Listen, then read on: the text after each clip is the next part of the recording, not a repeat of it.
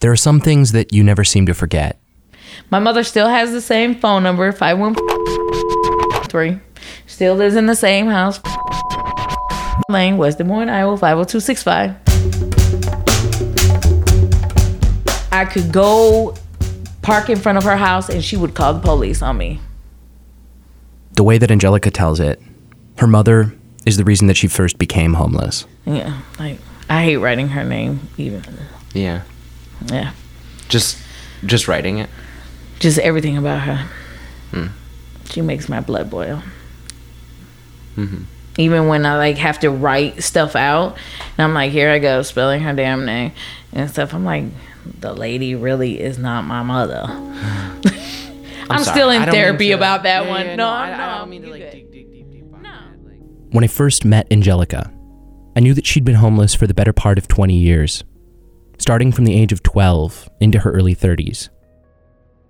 What I didn't know, but found out shortly after, was for those 20 years, help was theoretically only seven digits away. All that time, Angelica's mom was living in the same house. How does a 12 year old become homeless? Anyway. From Rivet and Streetwise, this is where I stay. The deconstruction has begun. Time for me to fall apart. I'm Jesse Batend. On this show, we're exploring the impact of poverty and housing instability through the life stories of real people. In this case, Angelica, whose homelessness takes a number of forms after her mother first kicks her out. He's the one in the white shirt. Is one of the originals. He's been here forever. Cause he was here when I was in the shelter. Still on the same corner. And break apart. Today, she's a caseworker at a homeless shelter in Chicago. The same shelter where, up until a few years ago, she was a resident herself. Right now it's going to start. I'll break apart. Episode 1 Ain't that about a bitch? And break apart.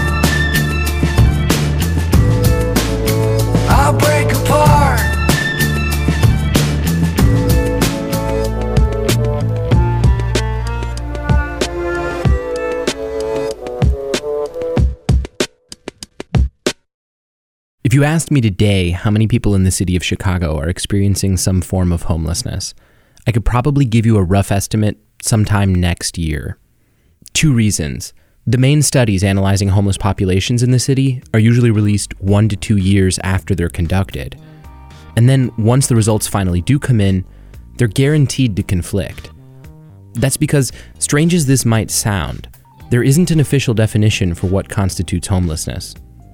So let's just start with the numbers. As of 2020, the most recent year with complete data is 2018, and the number you'll see quoted most regularly is just under 5,300 people. That number comes from something called the point in time count. Each year, states report into the federal government about their homeless population. It's essentially a census for homelessness. Volunteer workers spend 24 hours walking the streets, counting homeless people, checking shelter rolls. That information then gets sent to the Department of Housing and Urban Development. Needless to say, it's an estimate, but it is the number that gets used by government agencies like HUD and the Department of Family Services for things like creating the budgets for programs. The other number that you'll see is much larger. According to a study released in 2020 by the Chicago Coalition for the Homeless, roughly 76,998 people experienced homelessness in Chicago during 2018. Now, you're probably wondering how there can be such a huge discrepancy. Who are those 70,000 people that aren't being counted in the first list? And they are what this show is all about a category of people that are often referred to as the invisible homeless. They're usually people for whom living on the street is not an option, or at least a last resort. Some of them are single mothers, some of them are living with a physical disability or chronic illness. A fair amount of them are children. And the answer to why they aren't counted all goes back to definitions. Which brought me to Angelica. Now I'm gonna get real shy and be like, hi. oh, does the mic make you weird, feel No. more uncomfortable? No. It's just weird. It is Okay. weird. It is weird. Just ignore it. Like pretend. I it's get not used there. to it. Like, For most of Angelica's life, she was homeless. But she spent none of that time on the street.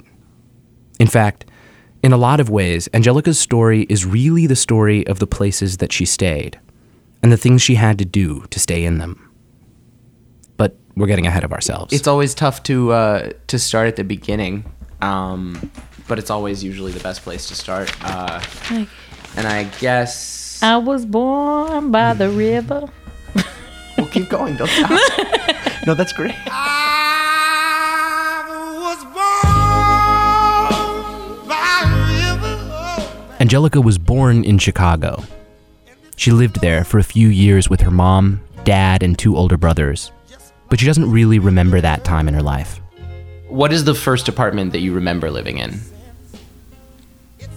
9023 Summit Drive. It was a duplex in Des Moines, Iowa. My mom had put roses in front of the window because it was a three window, like bay type window. And um, our neighbors were really weird. I think they used to like run their dogs up and down the stairs. So we could always hear them going up and down, up and down, up and down. When she was a little girl, Angelica's mom took a job in Iowa and moved her and her two brothers to the Des Moines duplex. my best friend lived across the street. I had my own room. Then my brothers had to share a room. Angelica's father owned a club on Chicago's west side. On the weekends, he stayed in an apartment above the club, and on Mondays drove the six hours back to Des Moines. During the summer, Angelica would stay with her dad in the apartment above the club. It held a lot of fond memories for her. We used to have our birthday parties there. The club was the place to go to play dominoes in the neighborhood, and when things were busy, Angelica helped out. I would take the beer from my father and take it to the tables and stuff, and I would get my little quarters. She worked for tips, mostly those quarters that went right into a Pac Man machine in the back, which, of course, was pretty great for her dad. Angelica loved it. I just always wanted to be down there with him. Over time, Angelica's dad made the drive less frequently, and Angelica's living situation with her mother started getting out of control. She got busted smoking cigarettes, then weed, started getting into fights. I lived in the house till about 12. Eventually, Angelica's dad stopped making the trips back to Iowa altogether. Her parents had gotten divorced. For Angelica, finding out was a surprise. Her parents had already been living separately, so they'd mostly kept fighting out of her sight. This whole period is a blur for her. She remembers going to family counseling sessions, Back then, they called them support groups. the ESP support group. I remember that. That's education support professional, if you're wondering. She also remembers getting caught shoplifting. Uh huh. Okay. And I think the first time I ever got busted shop, uh, stealing was some gum from a Kum & Go down the street from my house. And then from there, it was like clothes and, and knickknack stuff from Claire's boutique. I used to always steal out of Claire's. They ended up calling my mom because I was a minor. Yeah. So that's when they start putting you in the court system. Suddenly, the social workers were coming to the house. You know, do the whole kumbaya thing. By now, Angelica's family had been classified as FINA, which stands for Family in Need of Assistance. This basically meant that an Iowa Department of Human Services social worker was assigned to talk to the family and assess their needs. From there, the court could require counseling or family therapy. If that didn't solve the problems, then the social worker could classify the child, in this case Angelica, as a CINA. It's when the courts adjudicate you a CINA, which is a child in need of assistance, that's when they start sending you away. Gotcha. and stuff. So that process was pretty quick for me. So, all of this is the backdrop. One night, after an argument with her mother, Angelica stormed up to her room, opened her diary, and wrote the words that got her kicked out. My mom takes heart rhythmic pills. I, I her heart beats too fast or too slow, one of the 2 And I don't know um, when I started going kind of cuckoo in my cocoa puff. Um, I wrote in my diary that I wanted to smash up her pills and put them in her food. So then now all of a sudden I'm trying to kill her, even though I didn't. Then she really sent me away. That's like be, right before I went up to Monticello. She sent me three hours she, away She found that in your diary, mm-hmm. and because that she's nosy. kind of freaked her out, I guess. Or I yeah. So I was so out of control and and I can't control her and all this other stuff. And that's how I ended up going. By the age of 12, Angelica's relationship with her mom was pretty broken. And after that, there was no going back. Angelica was no longer welcome in her mother's home. But it's, let's say, legally sticky to just leave a 12 year old on a street corner. Again, for most of her life, Angelica has had a place to stay.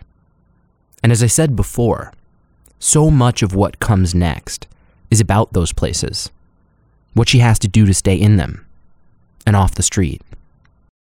So, location one interior, Four Oaks Behavioral Center. It was uh, an old hospital. There was a morgue back in the day. After her mom discovered her diary, Angelica was sent to a behavioral treatment program called Four Oaks. They had padded rooms. So if you got too out of control, they would push you into the padded room until you calmed down and then you talked to a therapist and a counselor and a caseworker and then you were able to come back. In 1973, a few years before Angelica was born, a group of local businessmen in Iowa bought a house.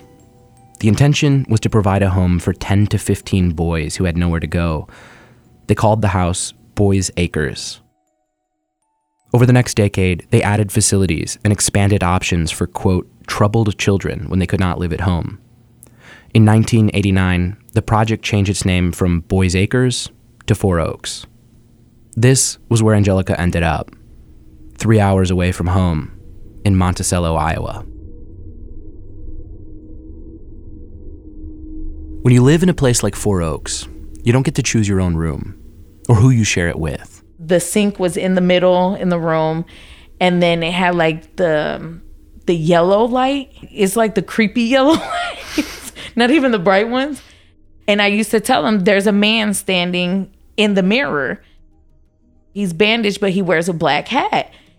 And they're like, no, there's nobody in the mirror. I'm like, yes, there is. He's there all the time. He's there all the time. I used to hallucinate. Well, what I would think was hallucination. I don't know if they were spirits for real or not.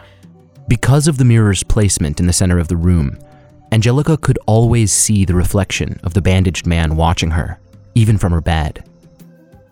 He would just stand in the mirror and then he'd be gone. you saw that every morning. every morning I would see the man in the mirror. Wow. I know it's it's weird. It's- It's weird. Did that scare you?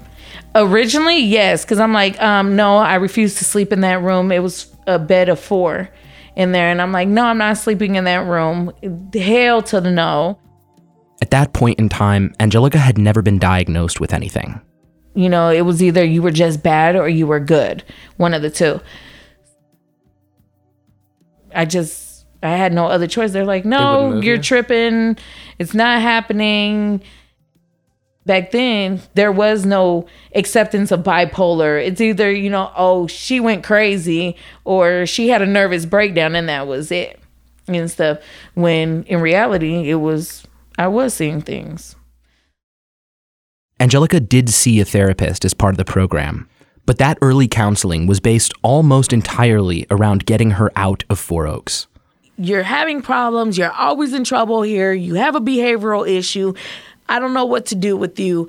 Do what you're supposed to do every single day, the way that they want it. And by the time you realize you're doing it and you're not even faking it no more. And that's exactly what I did. Just pacify the staff and do what they ask you to do and stuff and and make it into a pattern. So it was a matter of waking up, brushing my teeth, combing my hair, getting dressed, making sure my stuff is packed at night, being in class first, and it became a pattern. It's just like a matter of figuring out the things you have to do Mm-hmm. to convince people that you're okay. Then I'm fine. And then to get to the next step and be gone.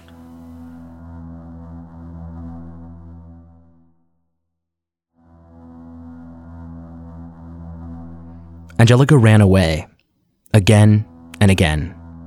And you weren't running nowhere. You were three hours away from Des Moines. Mm. So, and you're in the middle of cornfields. Yeah. So it's just like a penitentiary.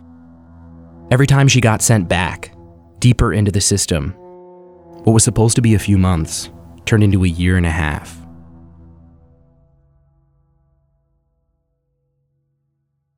I first met Angelica at her current apartment in August of 2018. She lives not too far from where her dad's club used to be. The building is owned by the shelter where Angelica last stayed when she was homeless and where she now works.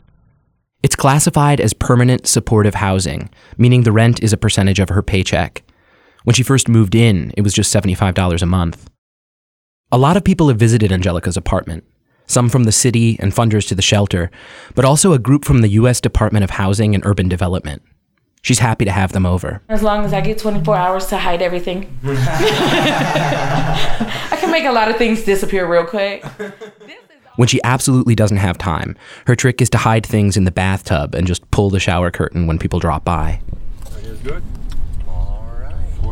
When I got there, she was sitting on the steps waiting for me, Hi, Hi, how are you? I'm great. How are you? and we walked upstairs for the grand tour. Yeah. So this is my house. It's, I told you you can see the whole house from the front door. It's a small hybrid kitchen and living room. There's an old elevator shaft that makes a great little TV nook. They kept slamming the doors, so all my mirrors keep falling off. So, How many times has a, a mirror fallen and broken? um, three. And two small bedrooms one for Angelica and one for her daughter, who everyone calls Strawberry. Now my daughter's room, I did not clean. I had five kids here last night, and that's exactly what it looks like. Perfect. Five kids. Wow. oh my god. Yeah. Are there a hundred stuffed animals? Um, pretty much. I can't overstate just how many stuffed animals there were in that room. So we got the Smurfs, um, little teddy bears, big teddy bears, dogs. And what's really fascinating is how Angelica got them all. The majority of those stuffed animals I've actually got out of bear claw machines. No. I have what? a thing Stop. for bear claws. Stop. You Yes. won all these? Except for that big brown one and the purple one. You know those arcade games where you try to grab yourself a toy with that unwieldy metal claw? Angelica's a master at them. So she literally has two of the same toy because you're that good at winning a bear claw machine. If I find a machine that I can actually like manipulate, I'm there. Um, I used to go bowling with my ex, and over there they had a machine, and he would bowl, and I would go play the machine, and then all of a sudden the tables would be covered. The whole point of a claw machine is that you don't get a toy for a dollar. You fail more than you succeed. That's built into it. And here's Angelica, this person who's broken the game. I ended up donating three bags, big garbage bags of stuffed animals to um, Chicago Police Department to give them to the kids, like when there's a fire or whatever.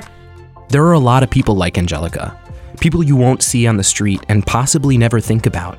Because there are some really good reasons a person doesn't want to be identified as homeless. For a lot of parents, the fear is having your kids taken away. when I left the shelter, no, I wasn't in rags and torn up or dirty or anything else, and either was my child, but we were still homeless. As a caseworker with the homeless shelter, Angelica works with homeless parents, helping them become better teachers to their children. But she has big goals besides. When she first got hired, she made her intentions clear.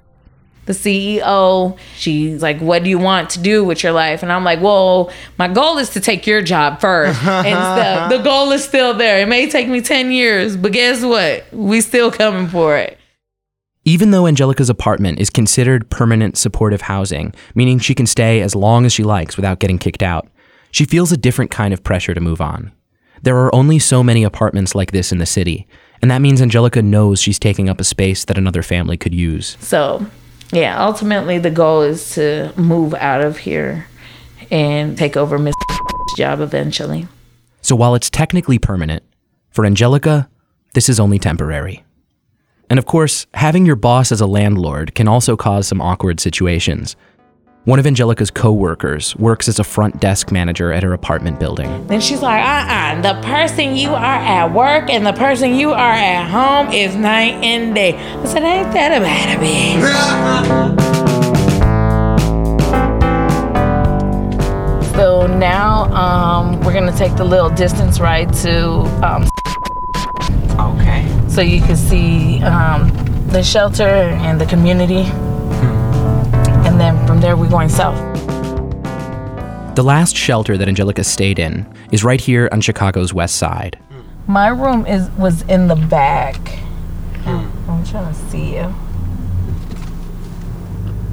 So you uh. see where that blind Yeah. is kind of crooked? Yeah. That was my room. Oh wow. So you could like look out on the little park at night. Or, Yeah. or, you know when you looked out your window. Yeah, and that's where we would go smoke and do all that. In the park. Yeah. Angelica has a unique position as someone who was homeless for most of her life and now works at a homeless shelter. But back then, there used to be a lot of dope dealers here. And they used to um, hide their drugs in the garbage can. While some things about the neighborhood change rapidly, others never seem to. He's the one in the white shirt, is one of the originals. He's been here forever. Really? Yes, because he was here when I was in the shelter. Wow. Still on the same corner. But Angelica notices the changes, large and small. She knows the neighborhood well. She's a part of it. And even when she couldn't afford a house on the block, she still was a part of it. To illustrate the point, Angelica tells me she has a surprise for me. So I'm going to take you first to this mural. We drive past her dad's old club. It's an appliance store now. And pull up behind this small grocery store. My cousin was married to one of the sons of the owner of this grocery store. So they had um, painted the mural on the side of the wall. So right there where it says unity, you see a boy sitting down and a girl in the stroller and the two girls up top. Well, the two girls up top are my cousins. That's my brother and the little girl in the stroller is me. Whoa. So that's when we were growing up and stuff. So it's still there. I've taken pictures of it. Do you mind if I take a picture real No, quick? No, go for it. Yeah. Just in case if ever they decided to paint it, since it's like years and mm. years of years and years of paint slowly going away. But this is one of the originals. Wow. You guys are literally like part of the neighborhood, part of the history of the neighborhood. Yeah. So,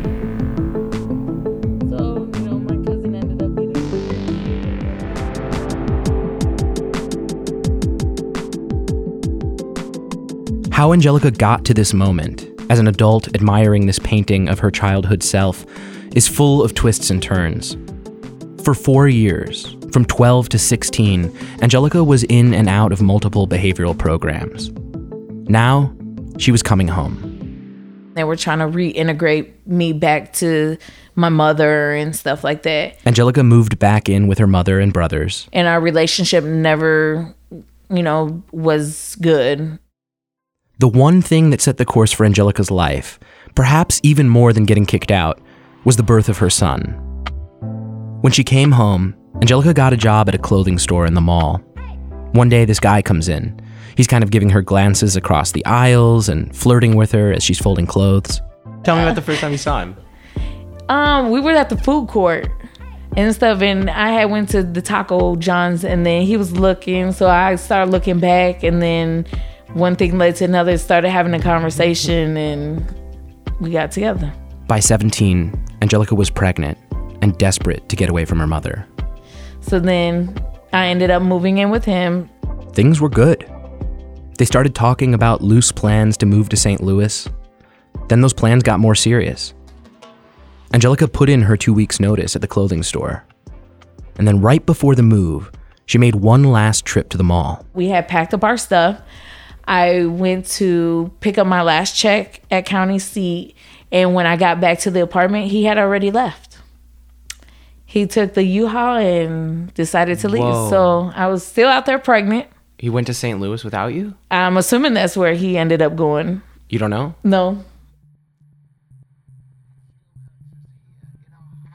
I didn't talk to him until my son was almost one Oh my god. after that.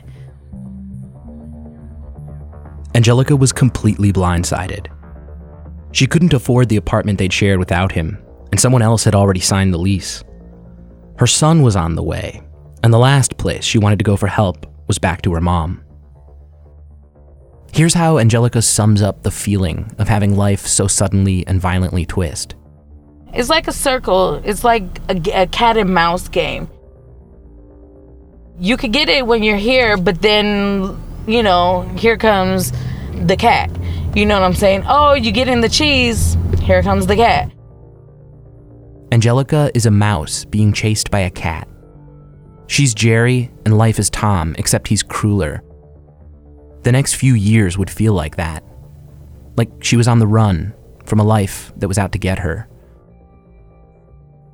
For the first of many times in her life, Angelica needed a place to stay, and she didn't want to ask her family for help. So, with the cat right behind her, Angelica had two choices start running or make friends with a bigger cat.